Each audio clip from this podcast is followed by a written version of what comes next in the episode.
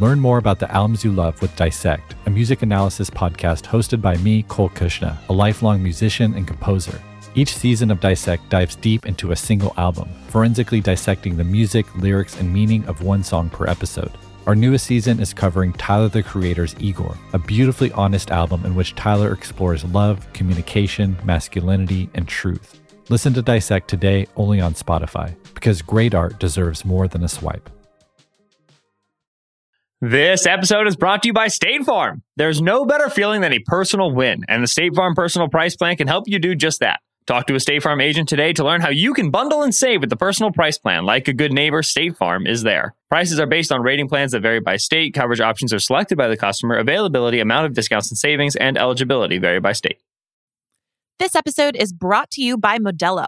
What does a true fan look like? It's cheering the loudest. It's never missing a game, no matter what.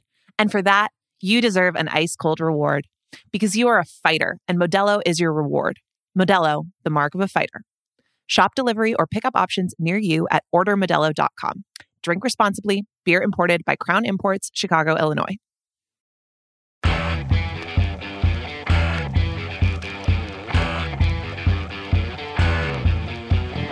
Hello, Happy New Year, and welcome to the Ringer NFL Sunday Recap Show. I'm Nora Princiotti. Week 17 Sunday is almost in the books. We're recording in the middle of Sunday Night Football.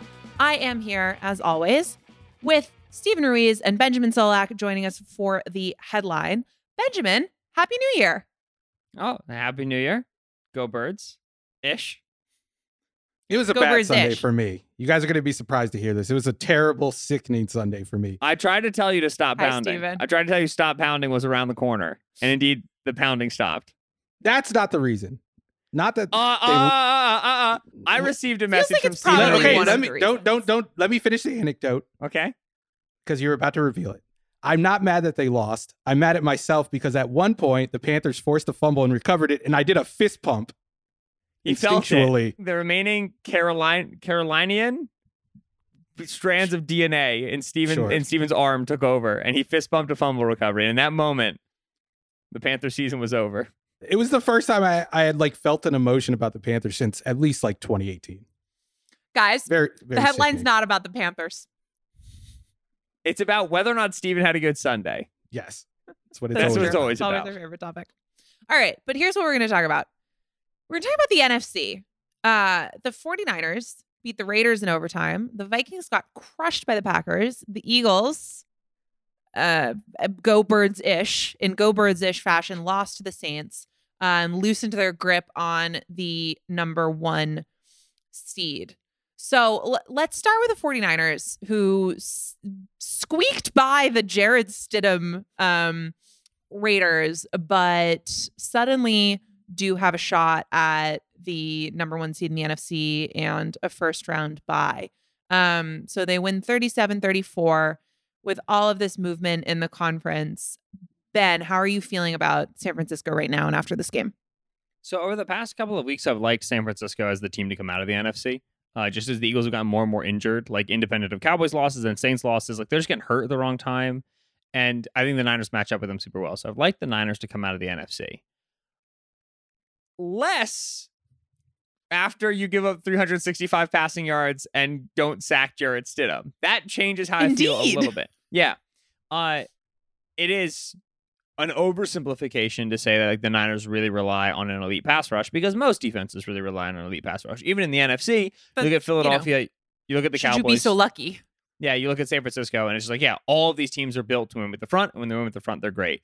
Um, but the the day that Darren Waller had three for seventy two and a touchdown, and the, uh, working through the middle of the field, they had Foster Moreau be successful in the middle of the field. They had a twenty yard completion of Mack Hollins working in the middle of the field, getting some more space uh, with with Stidham throwing the ball quickly from the pocket in that area. Right, they got the the defensive pass interference on Fred, just like what usually was the strength of the Niners wasn't too much in this game, and then, uh, it turns out Davante is still really good at this. Uh, and and the Mhm. hope for the Niners was that in bringing in Charvarius Ward to play man coverage, they would have a little bit better of a wide receiver one answer. And the Raiders were just able to play hide and seek with Davante Adams. They were able to get him into better matchups. They were able to get him down the field, and then he won these contested catches. And you wonder for the Niners, which typically when the Niners have struggled under DeMeco Ryans, even under Robert Saleh, it was with wide receiver ones. Charvarius Ward's kind of they, they really wanted him to be their solution to this. And you wonder if this team runs into CeeDee Lamb, who spends a lot of time in the slot, runs into a team like the Eagles with AJ Brown and, and, and DeVonta Smith, two w- wide receiver ones. Are we going to see more games like Davante, seven, 153, and two touchdowns, 11 targets, the primary target, the downfield guy, the hero? Is that going to be the issue for the Niners? Is it what you can get rid of the ball quickly enough that you beat the pass rush, find enough space in the middle, and then critically, that wide receiver one? What's it going to look like when the Niners get those players in their playoff run? How much do you think that had in common with their game against the Chiefs? Because before this, Kansas City was the only offense that had burned them for more than 358 yards or 28 points, right? Like Kansas City was the only offense that we'd seen play this 49ers defense and really rack up yards and points. So do you think that those two things kind of go together or is was there a separate formula from this one um than against Kansas City? I think the Chiefs put 44 on the 49ers because Patrick Mahomes can put 44 on anybody at any given time. Day ends and Y. Like, you know, Sure. to me that that's you know, if ever I'm looking for like a offensive blueprint against a certain defense, I'm never watching a Mahomes game. There's just no useful Right. information for me to glean as a mortal from the behavior of the demigod. That was when the 49ers defense was still like getting back healthy. I think they had some guys back, but it was still Yeah. like ramping them up. They were on their way. Yeah. The Yeah. other thing that you'll see is just um like this is a really interesting conversation to have relative to how well the Packers played against the Vikings and how the Packers gave up one catch to 15 yards for Justin Jefferson against the Vikings, right? Like the Niners we know to be an assignment sound, aggressive, really well tackling defense.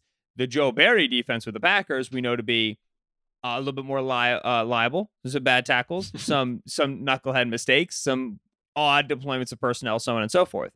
But when you live in, in this general family, called of it a bozo defenses- defense. yeah. Oh, but but when you live in this family of defenses, right? Like coaching makes a huge difference no matter what what scheme The you're running. Bozo But when you live in family? This family of, of split field and quarters and light boxes and yeah, sometimes some bozo stuff. Uh, when you run this family of defenses, there's a lot of opportunity for miscommunication. There's a lot of communication that has to happen on the field. There's opportunity for coverage busts, and then you'll find explosive plays out of that. I'm like less concerned about the the 49ers defense. I think sometimes you just get out game planned. And I like the Packers comparison is a good one. Like they held Justin Jefferson to whatever they held them to. But the Packers season was on the line. And I think they were going all out for this game. Whereas the 49ers are kind of going through the motions right now. Obviously, this was a game they had to win if they wanted to win the one seed, but I'm less concerned. And I think you could put this performance kind of in that same bucket as like the Patrick Mahomes can do that to you bucket. Sometimes Davante Adams just goes for 150 yards and two touchdowns. Right. It's worth emphasizing that nobody should ever make the catch that Davante Adams made Yes. To score 34 points. There was more than one of a, one of those. And there was yeah, that in like these too. were contested tight window catches that were like amazing and only like two other guys make. So I'm less concerned. I, th- I think this is just one of those late season games that Mhm. happen. I agree with Steven. I think I bring up the Chiefs game sort of to to make the the the inverse of the point that we kind of cross off the Chiefs result because it's different. They have Mahomes. It's not useful. No one else has if we if we cross that out, nobody else has done this to them. Yeah. And nobody else has neutralized or, or not been affected by the 49ers pass rush like this in a game. I, I'm just not willing to say that that's going to happen again. I- I- this game was weird. So many of the passes that Adams was catching were just like, that's not like number one receiver stuff. That's just like Davante Adams stuff. I just don't think that it's going to happen again. Uh, uh, Stidham was completing passes that probably have like a 4% chance of getting completed. Um, the game ended exactly how how you would expect it to, right? So like Nick Bosa gets pressure, forces him to throw up a, a duck, gets picked, sets up the game-winning field goal. Other than the overtime part of that, that's exactly the type of play that you think is going to kind of define this game. It's just that it took until overtime to get there. I, I still think you play this game 10 times. This is Yeah. the only one of them that's that close. So uh, I am, because the result makes it genuinely possible that they could squeeze their way in, into the number one seed. I think the 49ers are in a better position now than they were at the beginning of the day. And and I'm just sort of willing to be like, look, I don't think Jarrett Stidham's ever going to play like this again. So I'm happy to extend that to San Francisco. I'm all the way in on every single backup quarterback just being able to play extremely well. Just bring me more of this. Stidham versus Purdy was like Allen versus Mahomes in last year's playoffs for mediocre backup quarterbacks. They're like hidden Ben, I everything hate to they bring should, this up, should but Gardner Minshew, Well, that's the thing. No, no. Gardner against the Cowboys, first week out, great. Gardner looked awesome. Shooting, running the offense, pushing the ball down the field. Next week, pumpkin. I love this. I love, like, we talk a lot about how so it just floor, so you, just for one game is what you're saying. Eh, I don't want to know the number. I want completely moving target. I love that. I have not been able to figure out a thing this NFL season, man. Everything that happens is confusing to me. Is it? It has been just uh, Ben stumbling through the darkness, and a large part of it is because like the floor of quarterbacking. We talk about how it's been raised by this West Coast offense, raised by raised by Shanahan, so on and so forth. We're now at the point where like anybody at any time against any defense in any weird context of benching the veteran to maybe cut him at a later time. And also, we don't know if we're going to go all in or not. And you might just be here because the coach knew you from your old team. Anyone, 350 yards and three touchdowns. I love it. Skylar Thompson, Sam Ehlinger, and for that matter, kind of Teddy Bridgewater beg to differ. Nick Foles, baby. Nick Foles, who's who's the defining person of this sort of a run, just walks out and just immediately can't do anything. He is he created this beast, and now it, it's unchained. It's beyond him. No, no. If he doesn't get hurt today, he throws for 400 yards. Okay, The, I Giant- accept that. the too. Giants got lucky. The Giants got lucky. All right. Uh, Let's talk about the Vikings and the Packers here um, in an effort to get this back on the ra- rails. So the Packers are, are potentially surging into the playoff picture. They absolutely trounced the Vikings 41 to 17. Um, they would get the seven seed. They're in a win and in situation next week at home against the Lions. So they win that game, they're the seven seed. Um, this is after they left Philadelphia in week 12 at 4 and 8. They've now won four straight games. Um uh, they beat a Vikings team that is still 12 and 4 and has a negative 19 point differential going into the playoffs. Uh and there was a point during this game in which Green Bay had 14 points and also 14 total yards of offense. So Steven, what do you simply what do you make of this? Ah, Kirk Cousins is always going to be Kirk Cousins. Someone read me the stat line. I want someone to. I want to hear it in my headphones. Someone read it to me. 18 for 31, 205 yards, Yes. one touchdown. How many interceptions picks, did he throw? Two sacks. and a fumble loss. Don't don't shortchange Oh, let me him. scroll down. Two fumbles, one lost. Kirk Cousins is always going to be Kirk Cousins. Like we have, it's so funny how we always like relitigate Kirk Cousins like every month, and it go. It's like the Kirk Cousins cycle. He starts out a little questionable. He finds his stride midseason, and people start going, "Oh, Kirk's not that bad." Everyone's always questioning Kirk, and then he, you know, he just puts up numbers and wins games. And then in any big game, this is what happens every time. He's, I, I can't trust the team. I don't care how many wins they have. I don't care even if they beat the Bills in Buffalo, it doesn't matter. This team, this team is a non-threat. They're four losses, so we know that they're um 11 and 0 in one score games.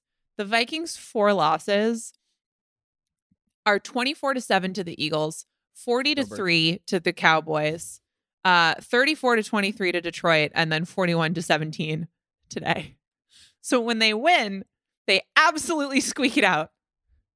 Like it or not, they're still a playoff team. Uh how many so say the first matchup is is the Giants. Who's favored in that game, Ben? You're you're our, our betting expert. Giants. Giants? Uh, yeah. One thing that's important to note off of the uh, like Kirk being Kirk, Vikings being what we thought they were being, so on and so forth.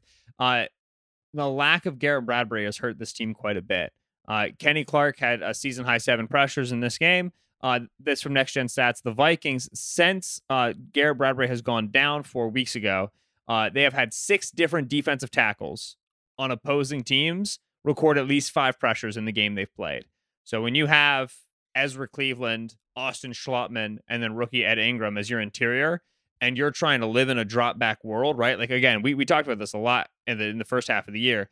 We thought they'd kind of come in and run the Goff stuff for Kirk because Kirk is a Goff and Goff is a Kirk and Kevin O'Connell's from McVay and like it all kind of made sense and this is how they've always run offense.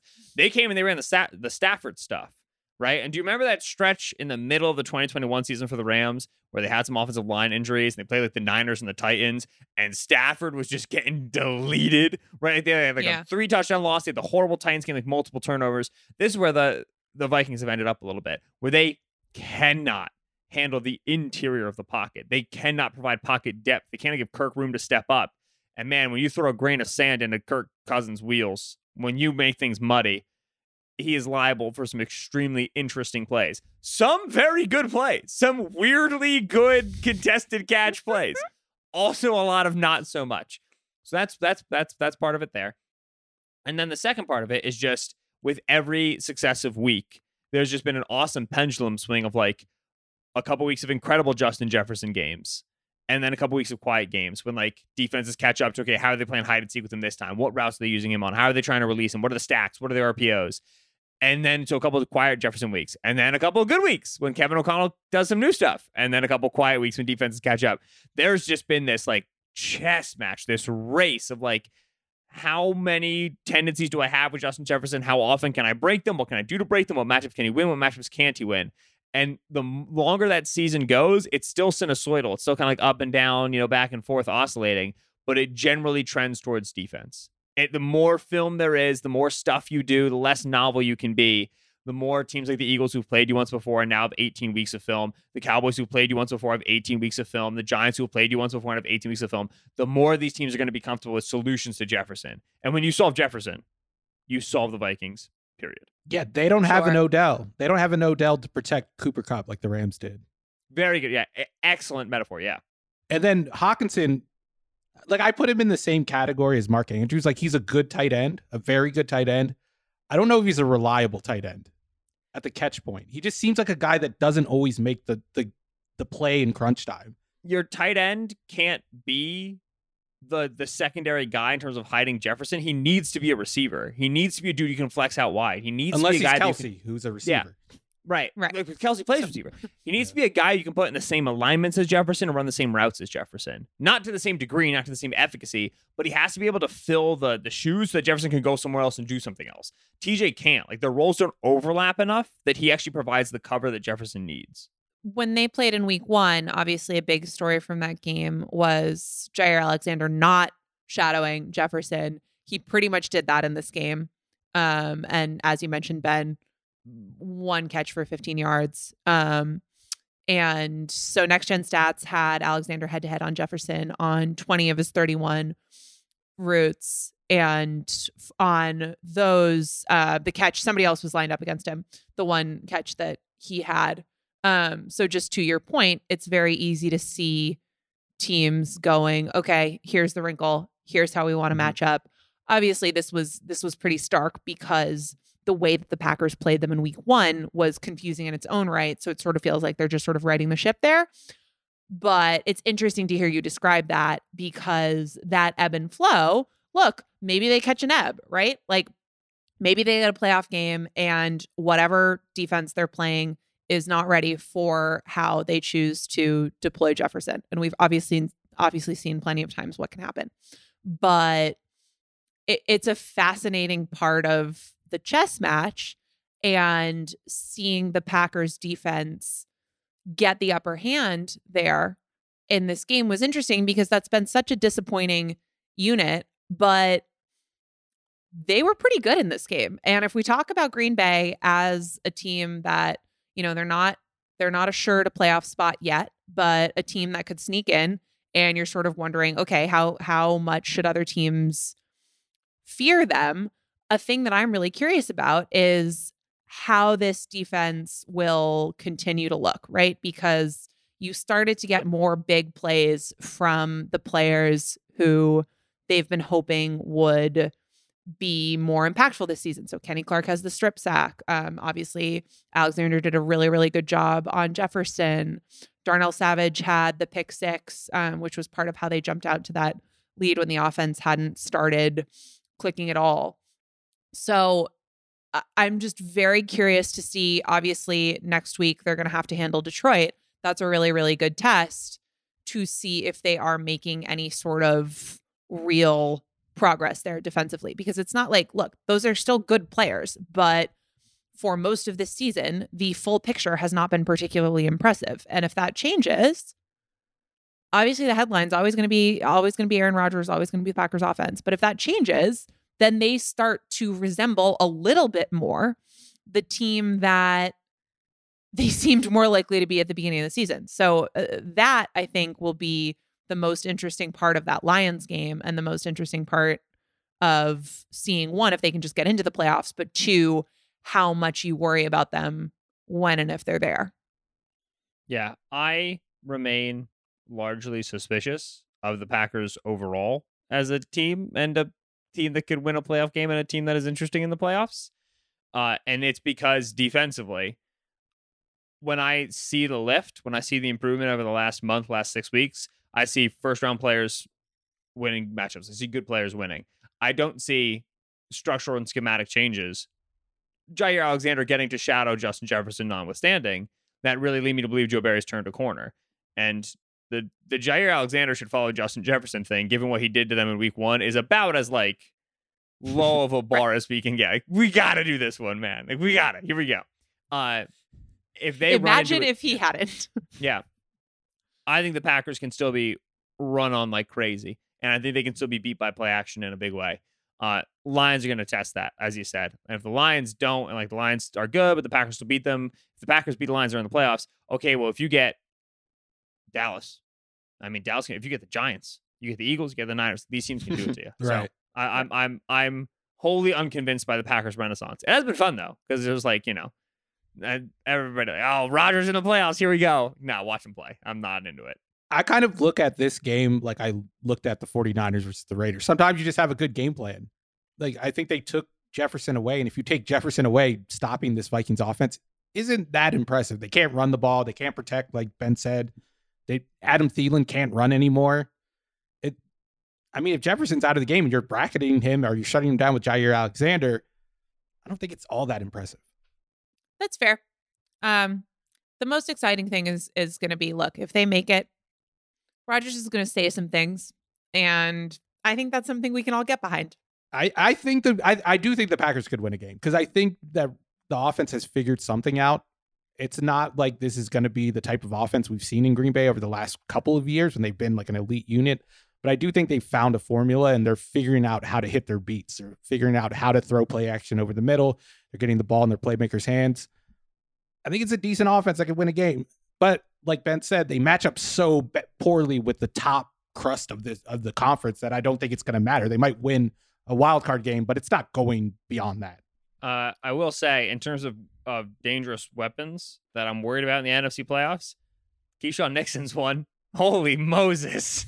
I didn't know we could still do this. I didn't know we had just kick returners still ripping off 40 plus yarders with regularity, scoring touchdowns. The Packers special teams out of nowhere. Rich Bisaccia, baby. Culture. Like a couple Culture. of weeks ago, Aaron Rodgers said Culture. he was the first kick returner that I like trust to take the ball out of the end zone. And if you can get Aaron Rodgers to change his mind, pretty good player. Pretty good player. Somebody give Keisean Nixon some information about like some some political and some science things. Some and see very how far basic that trust science. goes for Aaron Rodgers. All right. Uh, ben, you mentioned uh, the rest of the, the the cream of the crop of the NFC. Let's talk about those Eagles. Uh, lose twenty to ten to the Saints. They're still without Hurts. Um, Steven, because you are not uh, you are not soiled by fandom in the way that our, our darling Benjamin Solak is. What did you, what are how are you feeling about the Eagles right now? Um, obviously without Hurts, they could have him back in time for Week 18. Um, not totally sure on on that front, but what is your sense of confidence in Philadelphia now that they still haven't locked up the number one seed and could possibly lose it if they lose and, and San Francisco um, wins next week.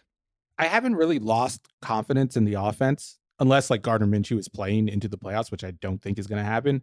Like my concern with this team is still the defense because you're going to go up against some good offenses in the NFC at the top of the NFC, some good play callers, some play callers that know how to take advantage of a structure that I think doesn't really give offenses problems.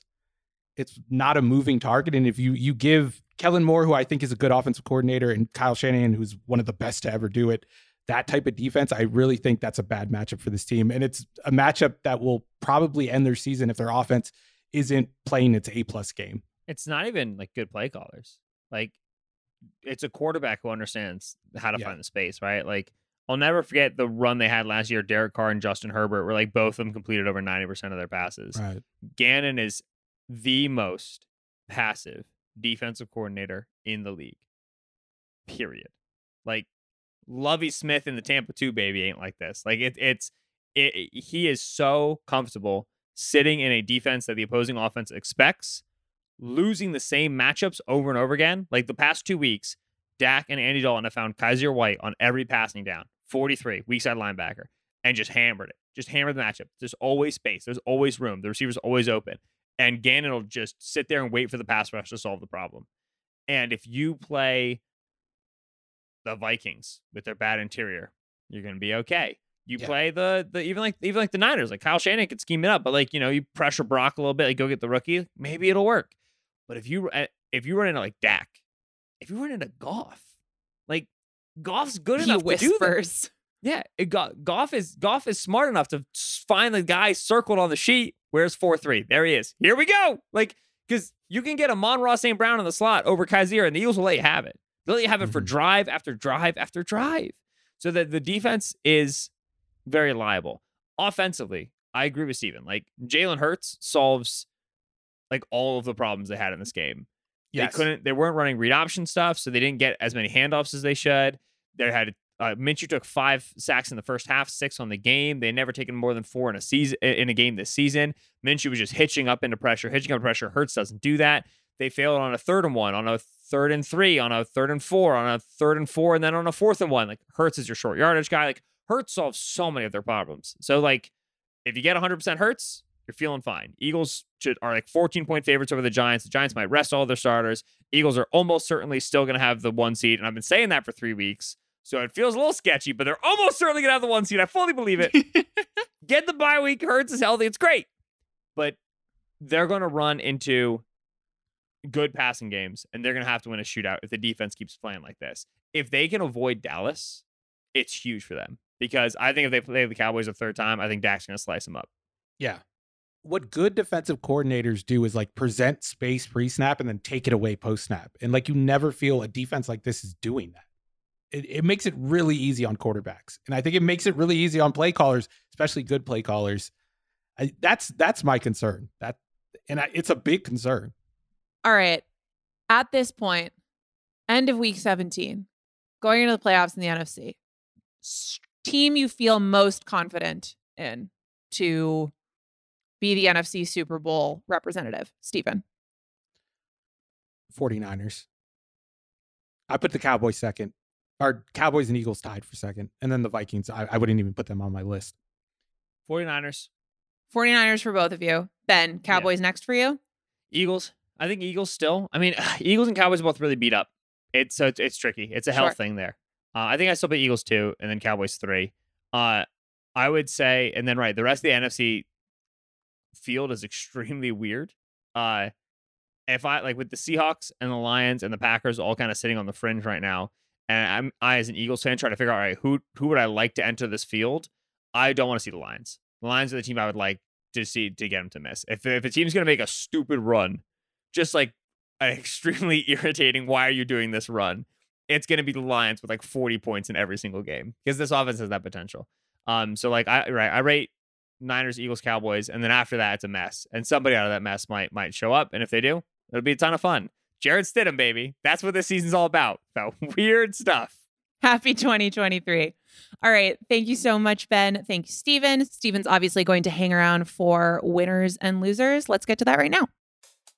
It's the last Monday night of the regular season, so make sure you make every moment tonight by downloading FanDuel, America's number one sports book. And FanDuel is now live in Ohio for a huge matchup between Cincinnati and Buffalo. And there's no better way to get involved than with a same game parlay. The same game parlay I like for Monday night is the Bills minus one and a half. I also like Ja'Marr Chase to be an anytime touchdown scorer. And I'll go with Josh Allen also as an anytime touchdown scorer.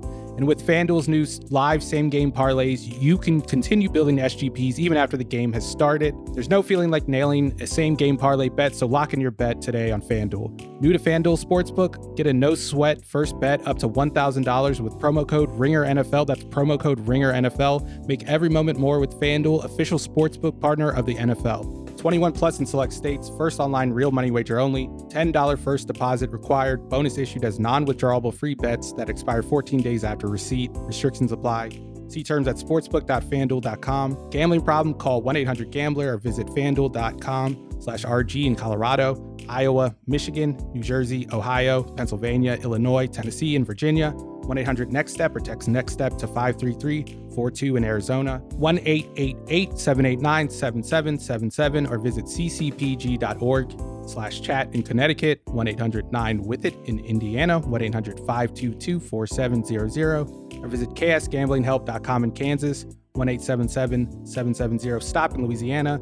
Visit www.mdgamblinghelp.org in Maryland, 1 877 8 HOPE NY, or text HOPE NY to 467 369, 1 800 522 4700 in Wyoming, or visit 1 800 gambler.net in West Virginia. This episode is brought to you by State Farm. There's no better feeling than a personal win, and the State Farm Personal Price Plan can help you do just that. Talk to a State Farm agent today to learn how you can bundle and save with the personal price plan. Like a good neighbor, State Farm is there. Prices are based on rating plans that vary by state. Coverage options are selected by the customer. Availability, amount of discounts and savings, and eligibility vary by state. This episode is brought to you by Indeed. We're driven by the search for better. But when it comes to hiring, the best way to search for a candidate isn't to search at all. Don't search, match with Indeed. Use Indeed for scheduling, screening, and messaging so you can connect with candidates faster. And listeners of this show will get a $75 sponsored job credit to get your jobs more visibility at Indeed.com slash Ringer NFL. Just go to Indeed.com slash Ringer NFL right now and support our show by saying you heard about Indeed on this podcast. Terms and conditions apply. Need to hire? You need Indeed. This episode is brought to you by Modelo. What does a true fan look like? It's cheering the loudest. It's never missing a game, no matter what. And for that, you deserve an ice cold reward because you are a fighter and Modelo is your reward. Modelo, the mark of a fighter. Shop delivery or pickup options near you at ordermodelo.com. Drink responsibly. Beer imported by Crown Imports, Chicago, Illinois. Okay, let's get to winners and losers. Uh, we are only doing six this week, narrowing down the field because we were able to talk about a bunch of teams in the headline. But Steven, who's your first winner of the day? My first winner is the Tampa Bay Buccaneers. Sadly, for a Panthers fan like me, the Panthers finally stopped pounding this year. But uh, wow, Tom Brady did not stop pounding. He did not stop pounding the Panthers cornerbacks. It didn't matter who was on Mike Evans. Tom Brady just threw it deep to him. He caught seemingly every pass. Uh, Brady throws for three touchdowns. I think he averaged over 10 yards per attempt. Mike Evans catches three touchdowns of 63 yards, 57 yards, 30 yards. It was it was a bad game for the Panthers fan that were fans that were trying to talk themselves into Sam Darnold and, and Steve Wilks coming back. Uh, I would say I would put the loss on those two guys as Wilks didn't really help out his cornerbacks, and that was the big concern going into this matchup. How the Panthers' Sure. undermanned cornerbacks after losing Jaycee Horn would match up with Mike Evans and Chris Godwin. Both of those guys had pretty good games. Sam Darnold started off really well. The the Panthers got out to a 14-0 lead. They were they weren't really running the ball well, but the Bucks were like selling out to stop the run so much that they were leaving a lot of space in the secondary, and Sam Darnold took advantage of it. To his credit, he was making some good throws. And then all of a sudden, once the first bad play happened, you could kind of feel bad Sam Darnold come back, and he turned the ball over a couple times. He wasn't making the throws he was making earlier in the game, and and Carolina just ran out of out of firepower. They just didn't have the offensive weapons to keep up. Uh, and the Bucks clinched the NFC South. The end of this game, when the when um, Darnold was going to try, uh, or I guess they went laterals in the last play, but when they had those two plays to essentially try for a hail mary um, at the very end of the game, I, I forget who the announcer was, but at the very end, I, I'd clicked back onto this game. I forget what else I'd been watching, and all I hear was, "It's time to find out how much arm strength Sam Darnold really has." It's just like, oh god. And this is a play that is like essentially to win the NFC South. It's just dark stuff. Um, yeah, I think the commentator was like, I don't know if he's going to make it. Like the the uh, the analyst was saying, it was not a lot of hope in the Sam Darnold hail mary, and they were right. He only threw it like ten yards downfield, and they tried the laterals. I, I got nervous for the Bucks. Um, I guess it was uh in the third quarter after they went on that really long drive and then got the field goal blocked and um the Panthers had had a really good defensive series and like Derrick Brown had kind of I don't he'd like run into Brady after a play and Brady got really really pissed. Um and uh, it, it the Panthers went on that good drive afterwards. They go up 21 to 10. It really seemed like it could have happened. And the Bucks were just so infuriating like they've been all season. The way that they were operating offensively just felt like when Brady was connecting on these incredible deep passes, they were just leaving so much on the table. And mercifully, at some point, I think we've asked so many times, sort of like, where is the line where Leftwich and Bowles sort of go, okay, we have to just let Brady throw it. And I think we found the line. We eventually yes. found the line after, like, I don't know if it was the first deep Evans touchdown or the second one. Eventually, it was like, all right, we're just going to let him let him throw. Yeah, like watching the game, it, it felt it kind of felt like only a matter of time because they when they were throwing the ball, like Brady was completing it was so every pass. good yeah, they were getting whatever they wanted. So it was like, oh, hopefully they keep running on second and long, and the Panthers will be able to pull this game out. But once they went into like must pass mode, it, and that's been a theme throughout the season, right? Whenever like they've needed a score, Tom Brady has generally come through in the clutch this year, and he did it once again.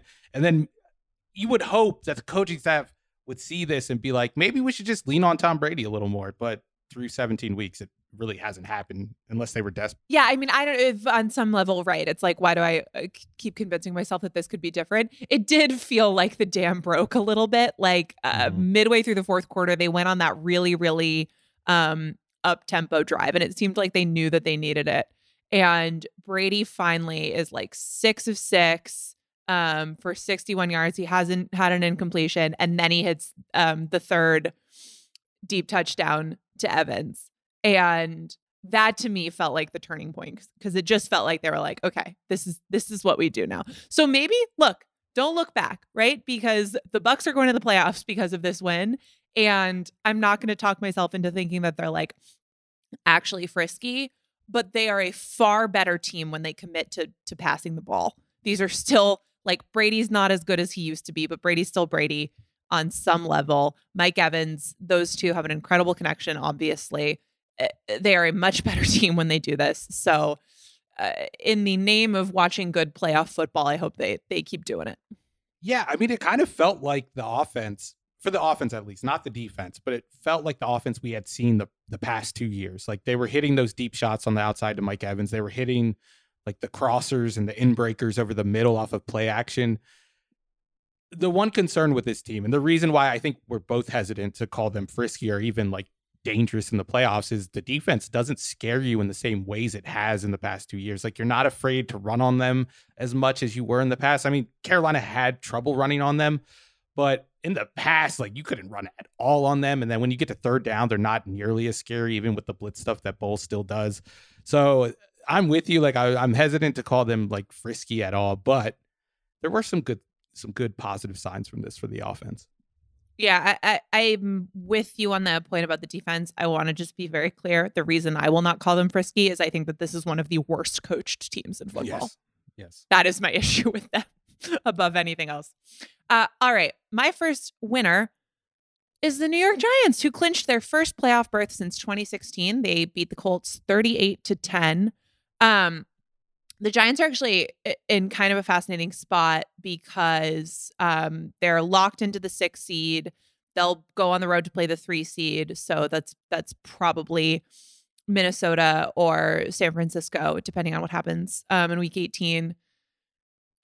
They don't really have anything to play for, but also we've seen Giants teams like they're just sort of an old fashioned franchise, so sometimes they do stuff like that. Um, so we'll see if they they rest the starters or not in, in week 18. Um, this was a this was a beatdown. The Colts are terrible.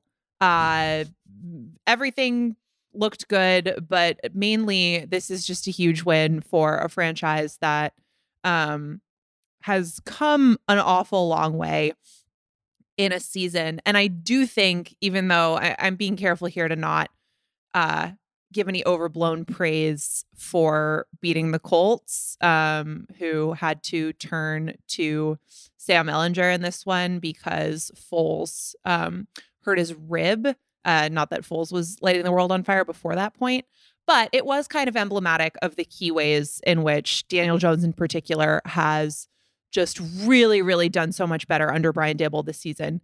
Um, and which I think present the best case for them to try to win a playoff game. Uh, which was that one, he just played a clean game. So he had two rushing touchdowns and two passing touchdowns, but no turnovers, um, very efficient. And then he rushed for 91 yards. He was his leading, their leading rusher. And the way that they've developed his mobility and just leaned on it so much more this season than uh, he'd been asked to do in past seasons. I just think it's been so critical for them. Obviously, they have not committed, as you suggested, to running a full blown option offense, but they've come closer than I think um, a lot of people really anticipated at the beginning of the year. So that and the combination, so that in combination with the fact that they've just cleaned it up in terms of turning the ball over, which they did the most in the league last season with 30, um, and are down to uh, tied for least at 15 at this point. I think those two things are just so emblematic of how they've been able to improve their record so much and and break that playoff drought this season. I, I really look if if I'm in in New York, I'm really hoping that they get matched up against the Vikings. Um, yes. I think that would very be much so. That, that would be very nice. I, I I can't sit here and honestly tell you that for all that they've accomplished, uh, I would be super excited about playing the 49ers. Um, but uh, look, they made the playoffs. It's a huge accomplishment considering where the team was last season. Um, and, and I wouldn't count them out of of winning at least a game, particularly if the matchup ends up being Minnesota, a team with a minus 19 point differential. Yes, like it feels like anytime they play a team that has like comparable talent to them, they have a chance to win the game. And I would say like the Vikings, when you look past Justin Jefferson, who's just one player, he's like the, the superstar in that matchup. I think the the the talent is kind of equal for these two teams. Like the Vikings have very serious problems on offense. The the Giants have figured out something that works for them on on offense. And I I'm at the uh, Vikings defense, but this just shows like how good this coaching staff is and i think you really have to consider it an asset going forward and we know in the playoffs coaching matters game plans matter so i, I agree with you like if they get matched up with the right team they're capable of winning a playoff game and i think they're even capable of giving a team like the eagles let's say J- jalen hurts doesn't come back or isn't at full strength when he comes sure. back i think they even have a chance against them. The 49ers i mean that might be a bridge too far because they have so much talent but the giants are in a good spot right now I think that so I, I I'm I'm totally with you there, but I do think that what we're saying about if they play a team with comparable talent, I think that sort of illustrates how good of a coaching job this has been this year because I'm not sure that they actually are. Like I, I feel the same way, but the Vikings, Vikings still have Thielen, Hockenson. They've gotten hurt on the offensive line, but at the beginning of the year, at least, uh, those guys had a starting offensive line with with bigger names and and better players, you'd still look. I think you'd still take Cousins over Daniel Jones. Like eh, they are doing this. Yes, they have Saquon. Yes, the defense is is uh, looking more and more like it's got stars, but they're getting this stuff done with Richie James and and like a lot of guys who were not necessarily uh, starting caliber players in the NFL, not even at the beginning of the season, but at, at in the middle of the season. So I, I think because it's such a competent organization and such a, a well run and well coached team, we're sort of lulled into this like, oh yeah, this is this is an even talent disparity. When I I'm just not sure that it is. Yeah, that, which that is a good point. Unfortunately, eh, unfortunately, I guess is sort of part of why it's fair to have a lot of trepidation about how they'll fare in the playoffs. But I, I just think it's been a very, very cool thing to see this year. When you have a quarterback like Daniel Jones, anything is possible. the ultimate weapon, Daniel Jones. Maybe they'll run the option in the playoffs. Just fully commit to it. That would Bowl be that would be a nice little Let's change up. Yeah. Yeah, totally. Gotta pull out all the stops. All right. Loser time. Who's your first loser? Let's stay in New York. Our guest in New Jersey. Uh, the Jets are my first loser. they get eliminated from the playoffs, and Robert Saleh has a lot of receipts, a lot of receipts he doesn't need anymore that he should throw away. I know he was saving those from earlier in the year, but the Jets season. I do that all the to- time. You ever do that? You Yeah, get a like- receipt and you're like, oh, I should save this in case I need it later. And then three months later, you're just like, all right, well, that sat on my bedside table for three months for no reason. Gonna throw this out now. I blame our parents. I feel like our parents kept receipts for everything, and like it kind of they kind of passed that down to you. like I've saved a lot of receipts, and I've never used the receipt again, never once. But uh neither will Robert Saleh this year because I bl- I was gonna The- say I blame my parents for the New York Jets too. So That's yeah, that's a good point. But we we did get a good game from Geno Smith after there were some questions about if he was going to be able to sustain his good play from earlier in the year, and the Seahawks figured out a way to run the ball against this impressive Jets front to stick a- or stay alive in the playoff race. They now need the Packers to lose next week, and they need a win. If that happens, they they're in. Uh, but this game, I think, was kind of a sobering moment for Jets fans who had kind of turned Mike White into this. I don't know. He like the savior for their season. It felt like folk everything was hero. Yeah, like it, it was almost like a security blanket too. Like they had an adult at quarterback for the like for really the first time all year. But I mean, you saw the limits of his skill set. He's just not a playmaker. He doesn't have a like top tier arm talent. He is like kind of accurate and he can get through a progression, but you're not going to win anything with with Mike White. And I think this game kind of proved that. And I, like I'm I'm feeling good about the Seahawks team. The defense has quietly played three good games in a row. I know they lost to Kansas City and San Francisco, but those are very two very good uh, offenses, and they kind of like Right. held their own in that game. And then now they just totally shut out a Jets offense that had been fine when when Mike White had been playing in the past. Like they put points up on on better teams before. Uh, this is this is a game where I think Seattle reinserted itself into that conversation about teams that might be a little frisky in the playoffs if they can continue with this defensive momentum. And if Geno Smith continues to play well, the offensive line looked a lot better. The run game looked a lot better. They got Tyler Lockett back. This is a team with some talent. I think they could give one of these higher seeds a, a good game in the wild card round. Well, and they they've refound the pass rush a little bit, right? Which I think is has been the number one thing defensively that's kind of ebbed and flowed this season. Um, four sacks, I think that's really encouraging. Jets offensive line, nothing to write home about necessarily, but still, that that's a really really good development because that was the thing that when they'd been clicking, um, and after the first month of the season when they made those schematic adjustments, that was what they were really able to find in their offensive uh their defensive front was the ability to generate pressure and then that had gone away. Um so if they are able to get into the playoffs if they can keep that going i, I think it um is going to be really critical because the defense has been the thing that that has been more volatile certainly than the offense here and i think that really really helps them um just get into their fronts and and be the unit that they want want to end up being. I think for the Jets, we can pretty safely say um, White Lotus Mike White had the better year than Jets Mike White. I think that was a little bit undecided for for a bit, but I, I'm ready to bang the gavel on that one. No, I agree with you. I just finished the second season like yesterday. I, I, I'm I'm with you. There. Mike White, he's officially Mike White of the year, the HBO one, not the, the Jets one. Congratulations to HBO's Mike White, Mike White of the year. Um, unfortunately for Jets Mike White, better luck next time. Uh, I think that the um I don't know if there will be next time just because look, if you're looking for a silver lining, I do think that this this sort of crushed any I don't know, maybe give Mike White a chance, Yeah. see what Mike White's got to offer. No, go sign Tom Brady. Go figure something else out. This is still a good team, but uh, Mike White is just not going to get it done. Um I, I did want to note that I think we saw a little bit of um, defensive coordinatoritis from Saleh in this game.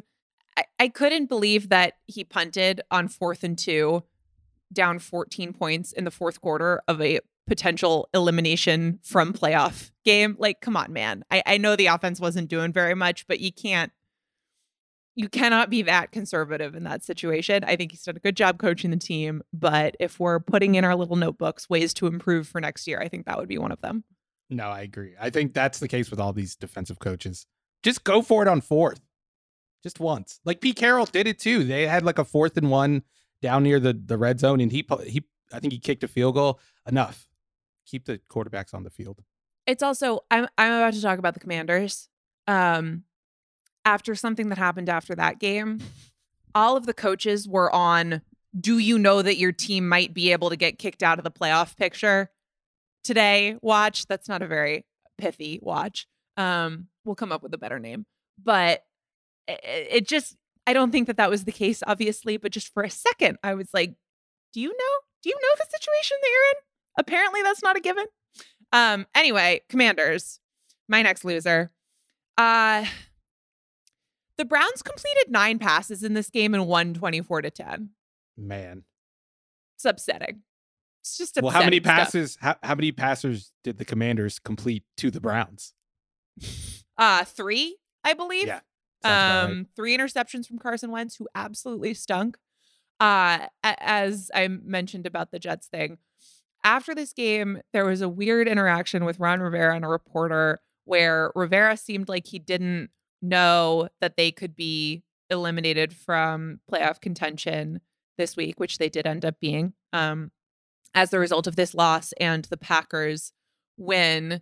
There's now some spin going on about, well, why does that matter? Of course, all he was thinking about was the situation in which they win. Why would it be relevant for him to think about what would happen if they lose? Fine, I don't, I, I- don't care. Whatever. I, I still think you would know. I still think it's weird not to know. I think most living people would know. I knew. I can't coach a football team. That would be a horrible idea. Like I, I'm, I'm, I'm not in for pretending that it's reasonable to be like he can only think about winning so much that he would have no idea that this would be the case. He also didn't do that thing either. He did if he was focused on winning, another bad job by him because they lost. right. More importantly, the team looked absolutely terrible. And Carson Wentz, who was starting essentially because of Rivera, absolutely stunk. And and I'm not saying that I didn't get switching away from Heinicke. I I don't know that I thought it was going to go any better than this necessarily, but Heinicke wasn't playing well either, and he wasn't and he was turning the ball over. And he had that job because you're hoping that he wasn't going to turn the ball over. And when that goes away, fine, whatever, don't care. But Rivera has made it very clear that Wentz is, is sort of his guy and that he's he was pulling for Wentz to get back in there. And it happened and it went really badly.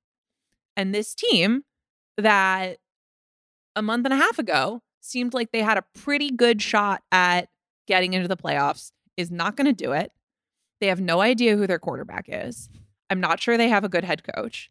Um, they unveiled today their mascot, Major Tuddy, who is a pig, which is fine. In the press release about it, I couldn't help but notice that they listed him as six foot five and like 235 pounds, which are Carson Wentz's measurements, Oh no. which I guess has to be a coincidence. Because if it's not, it's insane. It has to be a But it- coincidence. we know it's a coincidence because the coach doesn't even know the playoff scenarios. Of course, they're not thinking at that level.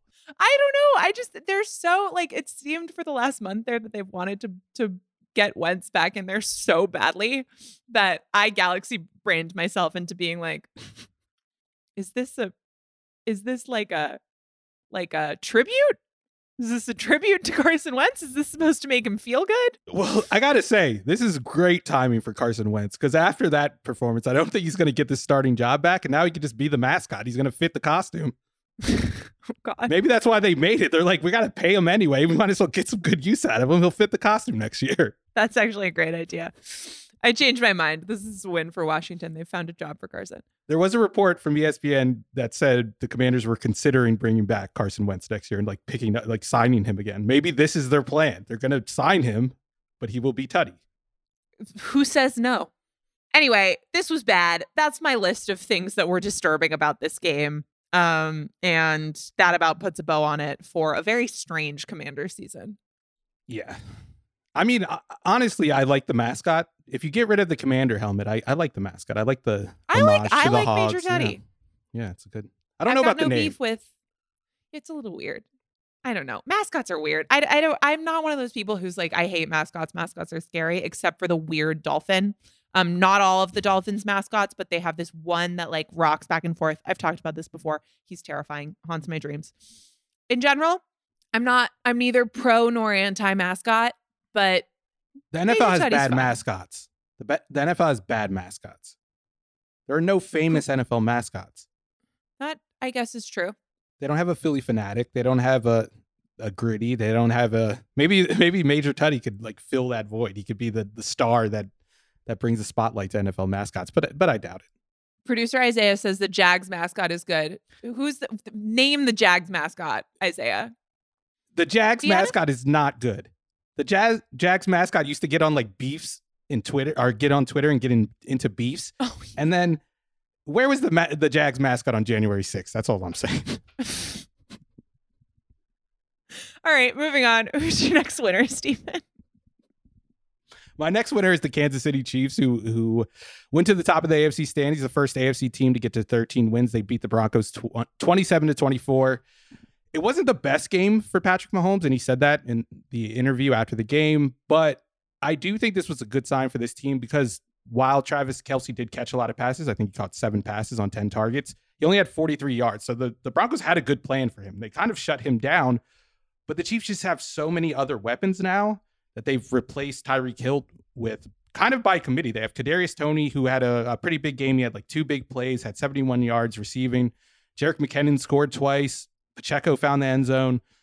They still have MVS. Juju had a quiet game, but he's been good all year. So I, I feel like this team ha- just has so many plans they can go to based on what the defense is doing. If you double Kelce and you try to take him out of the game, they have four other options. And in the past, when we've talked about this offense, when it has struggled, there's always been this this missing piece behind Tyreek Hill and Travis Kelce at the wide receiver two spot. Sammy Watkins was good in that role when they won the Super Bowl, but after that, they've kind of had trouble replacing him. They went after like Josh Gordon, that didn't really work out.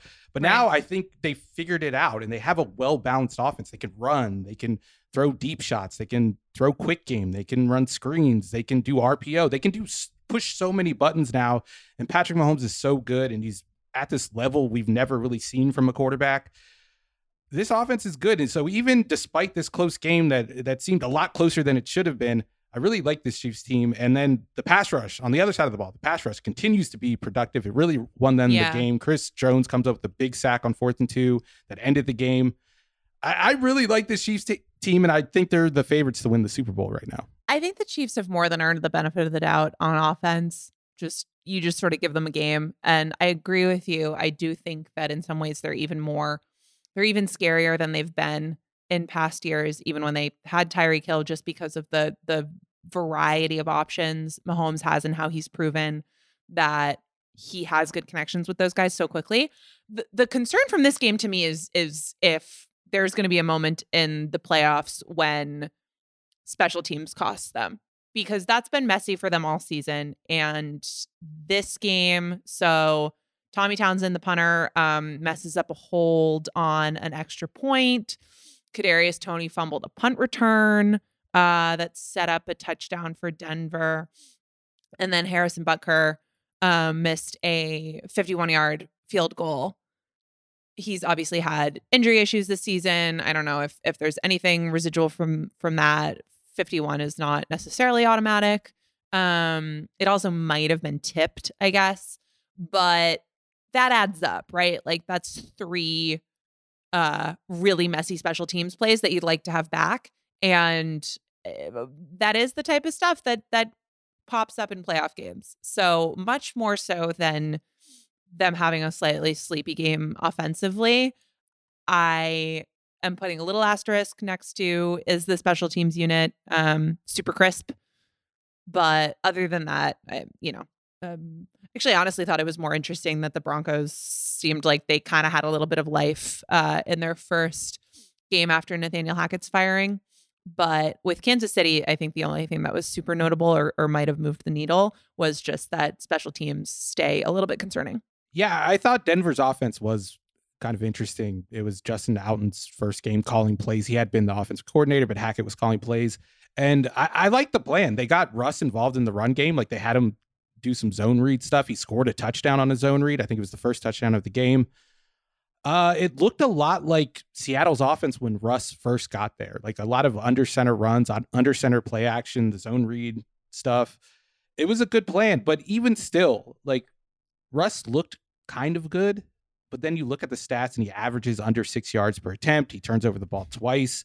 He wasn't accurate. Uh, he created some plays on the move, but it wasn't like vintage Russ.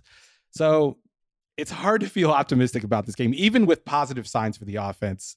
It's still not looking good, and Russ still looks really washed up. I, I agree with like I, I think we sort of know that we're there with Russ. The thing that was encouraging was that it just seemed like finally their offensive play call, calling showed a little bit of self awareness, like Mhm. just getting Russ on the move somewhat, uh, calling a little bit more play action, and then just taking those downfield shots. Some of them aren't going to work, right? But just uh, we've had a decade with this guy to understand what he wants to do and to just let him throw those YOLO balls a little bit. I, I just went, oh my God, I think I'm living in the same reality as the Denver Broncos offense today. And that has not been a common feeling on Sundays watching them. So I, it's a step in the right direction. Yeah, they ran the what the Russ offense, and that that's been the story with this guy, like you said, for a decade. He always runs this offense. It always devolves back into this style of play. It took the Broncos a while to get there. I don't think it would have made a difference if they got there earlier, like in October or anything.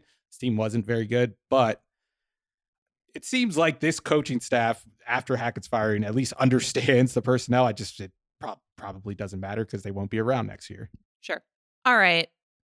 You gave a winner. This is our last team. This is our last award we're handed out. I'm going loser. Uh, for the Miami Dolphins, who lost 23 to 21 to the Patriots. Uh, this is an L for the last five weeks of Dolphins football because five weeks ago this team was eight and three. They're now eight and eight. It, it's not so much an L for losing the Patriots when Teddy Bridgewater starts, um, but then is replaced by Skylar Thompson after Teddy broke a finger on his throwing hand. He's probably not playing next week, by the way. Um, setting up a very exciting Mike White Skylar Thompson showdown. Is that the second one of the year? Didn't they? I don't know who's in that. Oh my God, yes. Terrible. The new Manning versus Brady. I await the 30 for 30. Uh, this has just got to be, I mean, this is a collapse for the ages, what's happened to this team. Uh, I, I kind of can't believe it with where they were, with what their offense looked like, how exciting it was, what a good job it seemed like McDaniel um, uh, did offensively. And, and then just as a collective with this team, they seemed like they got through the first blip uh, when Tua was out with the concussion for the first time obviously really scary that that he's dealing with that again um and it's just got to not be a a super exciting atmosphere to be a part of right now because uh, they still have a chance to make the playoffs but need some help and and need a win next week um and I know they've gotten super injured you know they didn't have Tua they also didn't have Terron Arm- Armstead Xavien Howard Bradley Chubb Byron Jones Brandon Jones Ogbah um Trey Flowers I think was also out. Still it, it's just shocking when we think about um the the fact that in the middle of the season they were the team that was sort of taking everything by storm uh that they and the Jets could be paving the way for Mac Jones and the Patriots to squeak into the playoffs. Um so just kind of a bummer of of a season it's looking like it's shaping up to be for the Dolphins. Obviously, not done yet, but uh, I, I- this I couldn't imagine this season ending on this sour of a note uh in the middle of it. No, like five weeks ago, it felt like not only did the Dolphins maybe not find like their star quarterback, but they found a quarterback that they could go for move forward with. And then they it, it felt like they finally found a head coach they could believe in. And five weeks later, all of that has been undone. And I think there's a lot of question marks about this team. And obviously, like Mike McDaniel will be back. I think Tua will be back. I don't think they're going to try to replace him unless, you know, the concussions matter a little bit more than we realize right now. But I- agree with you. You start eight and three. It doesn't matter about the injuries. It doesn't matter about like the schedule getting harder. And, and none of these losses until this week probably have been overly egregious, but in total, it, it feels like this was a missed opportunity to to end a playoff drought. They haven't won a playoff game in a long time. It's it, this franchise needed a year like this, or the first half of the year, and they letting this opportunity slip through their hands is a real, real bummer for them. And I remember after that 49ers game, like we kind of talked about how much we were panicking about the team, and I made this really convoluted metaphor about like it being like a strike in bowling, and like the next few games would tell us how much this 49ers game mattered.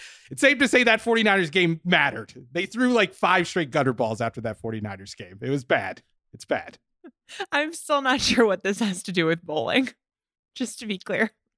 I'm gonna make the same metaphor next week. I'm gonna bring it back every. Is week. the metaphor that like you do one thing and then the next thing is determined by the thing before? Isn't that also like dominoes or the Sure. butterfly effect? I guess the butterfly effect is a little different. Sure, sure. I don't know. I don't. I don't know what any of this means. I'm not good at making meta- metaphors. All right. Well, that's winners and losers.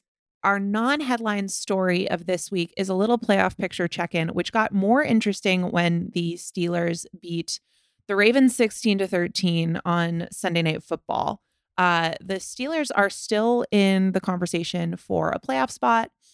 They, with a win next week against Cleveland and a Patriots loss and a Dolphins loss, would be assured a playoff spot. The other team that this impacts is the Jaguars, who could get in even with a loss. If they beat Tennessee next week, they're in. But even with a loss to Tennessee, they could still get in with a Steelers loss, Patriots loss, and a Dolphins loss. So some shakeups in the bottom part of the AFC playoff picture. Uh, on the Ravens side, the only thing that changes is the Week 18 matchup with um, the Bengals will only be for the AFC North if the Bengals lose to Buffalo. Steven Ruiz, did I get all of that right? I think you did. I think you did. I Kenny really hope Pickett. so. Did you have to complicate things? It would have been so simple if Kenny Pickett didn't intervene. This was such an easy segment if Kenny Pickett didn't decide to go on, you know, a, a legacy drive for the season. What- Way to ruin our nights. Thanks, Kenny. Uh, the thing that I really want to point out here before we go look, we just laid out the the path. I still think the Steelers are probably not going to be able to. Well, actually, the things they need to go right seem eminently possible. Um, the Bills are going to be playing for the number one seed. Uh, so you figure they're going to try against the Patriots. The Dolphins obviously lost Teddy Bridgewater for week 18 today with the f- um, broken finger. So the stuff that they need to go right seems like it could definitely go right. That said, math says it is unlikely the Steelers make the playoffs. Um, I don't think they would be particularly competitive once they were there if they did that. That said, the thing that is wild about this to me, the Steelers are eight and eight. If they win next week or tie, for that matter, whether they get the help they need or not, Mike Tomlin has kept the no losing seasons record alive. Something that just did not seem possible with this team at the beginning of the season. They just, his teams do not underachieve. And I mm-hmm. think it is one of the most impressive feats in, in football and perhaps in professional sports. Uh, we should have known when he did this with Duck Hodges and Mason Rudolph. That combination. he could do it with with Kenny Pickett, who Steven called 35 years old before this podcast began. He's 36 years old. I'm gonna add a year to it every time I, I reference his age. 24 there- years old. There is that clip of of Tomlin like walking through the tunnel and like the fan is like, "Hey, go go for a win today," and Tomlin's like, "I'm effing I'm effing doing my job, man." Have you seen that clip when he snaps at the fan? Yes. It was like from three weeks ago. I understand it now. This guy has been working his ass off to get this team back to 500 with Kenny Pickett, and he did it. Like he deserves to go off on that fan. He was working his ass off. he's never had an underachieving team.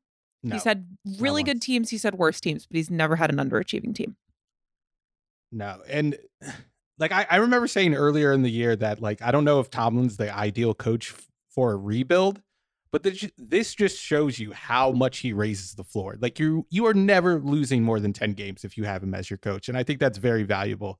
And I know they haven't capitalized on some talent they've had in the past, like back in the the heyday of Ben Roethlisberger and Le'Veon Bell, but he's a good football coach. Don't get rid of him. Like keep him around. Give him a lifetime contract. He deserves it. Firing that man as your head coach would be so eminently stupid. I can't believe it's a discussion. It's like a real discussion that this fan base has like every year, and it's it's it's crazy every year. No. Yeah. Absolutely not. I won't allow it. I'm going to get involved. Greg Roman, on the other way, hand, somehow. that that may have been the worst. Like, I don't want to call it a two minute drill because they only had like a minute left, no timeouts. But the sequence where Huntley didn't know whether to spike the ball or call a play, uh, that's just an indictment of Greg Roman, who has had problems with pre snap operation getting the play call in on time. And this, in one of the biggest moments of the season, the division is on the line for it to happen. That's inexcusable. And if that's not the moment where the Ravens realize they need a new offensive coordinator next year, obviously they're not going to do it at this point. I don't know what else they need. Yeah, he's got a languid clock operation going on there. It's the I imagine that came from San Francisco, um, which over the years and actually continuing into the the Shanahan era, I think the 49ers are able to use that really strategically and often because they have these teams that kind of do want to want to grind out a lot of clock, they will operate that way, but I think it's it's bled into a, a real weakness for Yeah. Greg Roman just not being able to get the operation working quickly when it needs to and really taking his time with that. And it's definitely an issue for them. Es- Especially for a team that seems to like care about the little edges you can pick up, like Right. obviously with the analytics move, uh, Right. influence in that front office, that they would recognize that as a very big problem that's costing them probably win probability percentages every week. Okay, so New Year's resolution for the Ravens is to care less about their undefeated preseason streak, right? And maybe Yes. a little bit more about getting your plays off earlier in the play clock. Let's get to the line of scrimmage with 10 seconds left on the on the play clock from now on. It's a great idea. It's a great idea. Uh, all right, Steven. You, on the other hand, have no issues with clock operation. Uh, fabulous as always. Thank you so much. This has been the Ringer NFL Sunday Recap Show. I'm Nor Princiotti. He's Steven Ruiz. Thank you so much for listening. We will be back next Sunday. In the meantime, Sheil and Ben will have you covered on Monday with Extra Point Taken, recapping all the games from week 17, including Monday Night Football, which should be a great game. Thank you, as always, to Isaiah Blakely for production on this episode and to Arjuna Ramgopal for additional production supervision.